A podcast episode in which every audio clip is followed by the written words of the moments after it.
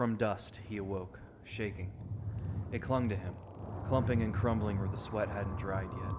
It stung his nose when he inhaled, forced a cough from his mouth, but still, he shook it off. The old barn, brown boards falling apart with rot, creaked as a wind gust struck, howling like a wild bull through the cracks and setting loose more debris. The loose goats bleated in distress, chickens fluttered around in clouds of feathers, and horses whinnied hysterically, wild eyes fixed on the rafters. I'm coming, just hold on. He called out. His rough voice did nothing to ease their anxious pacing, but instead set them to throwing their heads around. He shoved at the beam, crushing his legs. Moments earlier, a horrific crunch was the only signal before the support beams fell. He didn't roll away in time. If the horses weren't freed, they'd be killed in the storm as well. And if the storm didn't get them, it would. More dust poured through the cracks in the barn as the tempest howled, covering up his screams as he beat at the massive plank of wood. How long had it followed him? The mountain pass, his brother. It all seemed so long ago. His legs were crushed, buried beneath the weight of the beam. The pain had been so intense he briefly passed out. Now awake, his fingers sought purchase on the beam. Angered, the man twisted his torso, ignoring a deep pull as an interior, even though a hard drop of nausea passed from his throat to his pelvis. Another strong gust blew in as the barn door cracked open. Pa? A voice called into the barn. Pa! His daughter hobbled in, almost blown over by the strength of the wind. Leaning heavily on her crutches, she was almost bowled over by the first wave of goats barreling, panicked, out into the yard. Something hard scraped against the rafters, digging in. His heart leapt in his chest as she spun and almost tumbled beneath the frightened animals. Judging by the sudden rain of dust from above, it had seen her too. Get on back to the house. He house. yelled, his eyes wide with fear.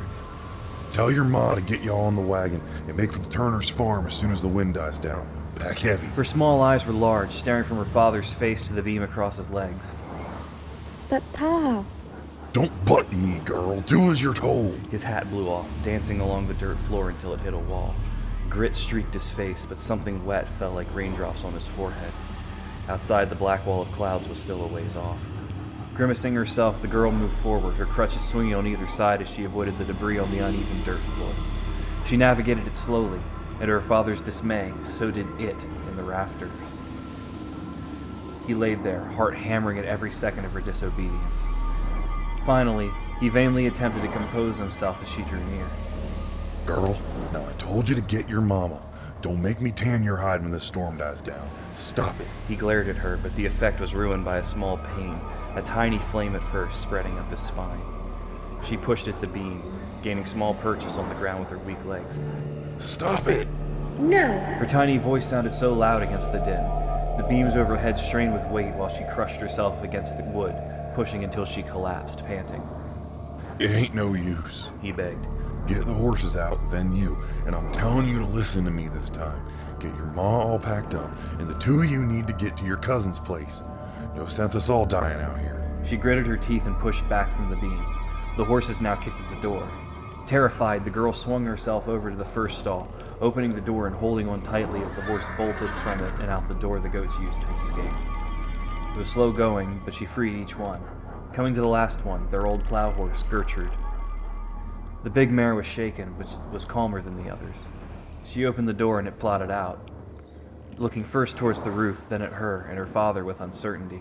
Seized with an idea, the girl took some of the tack off the wall. Moving as quickly as she could, she fixed the bridle to Gertrude. Come on, Gertie. She whispered, patting the old horse. Moving back, she lashed the rope to the side of the beam and urged the horse forward, pushing it herself. With a sickening crunch, the horse reluctantly moved the beam forward. The noise in the rafters had stopped.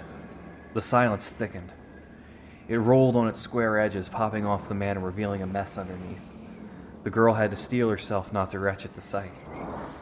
She went down on her hands and knees, pushing with all her might to get her father up on the horse. Amazed, the man pulled himself as well. Sweating, he cursed and clung to Gertrude's side. Now upright, the two of them swung unsteadily on either side of the horse, out into the dust storm toward the farmhouse. Somewhere behind them, a goat bleated for a moment. They had bought time, nothing more.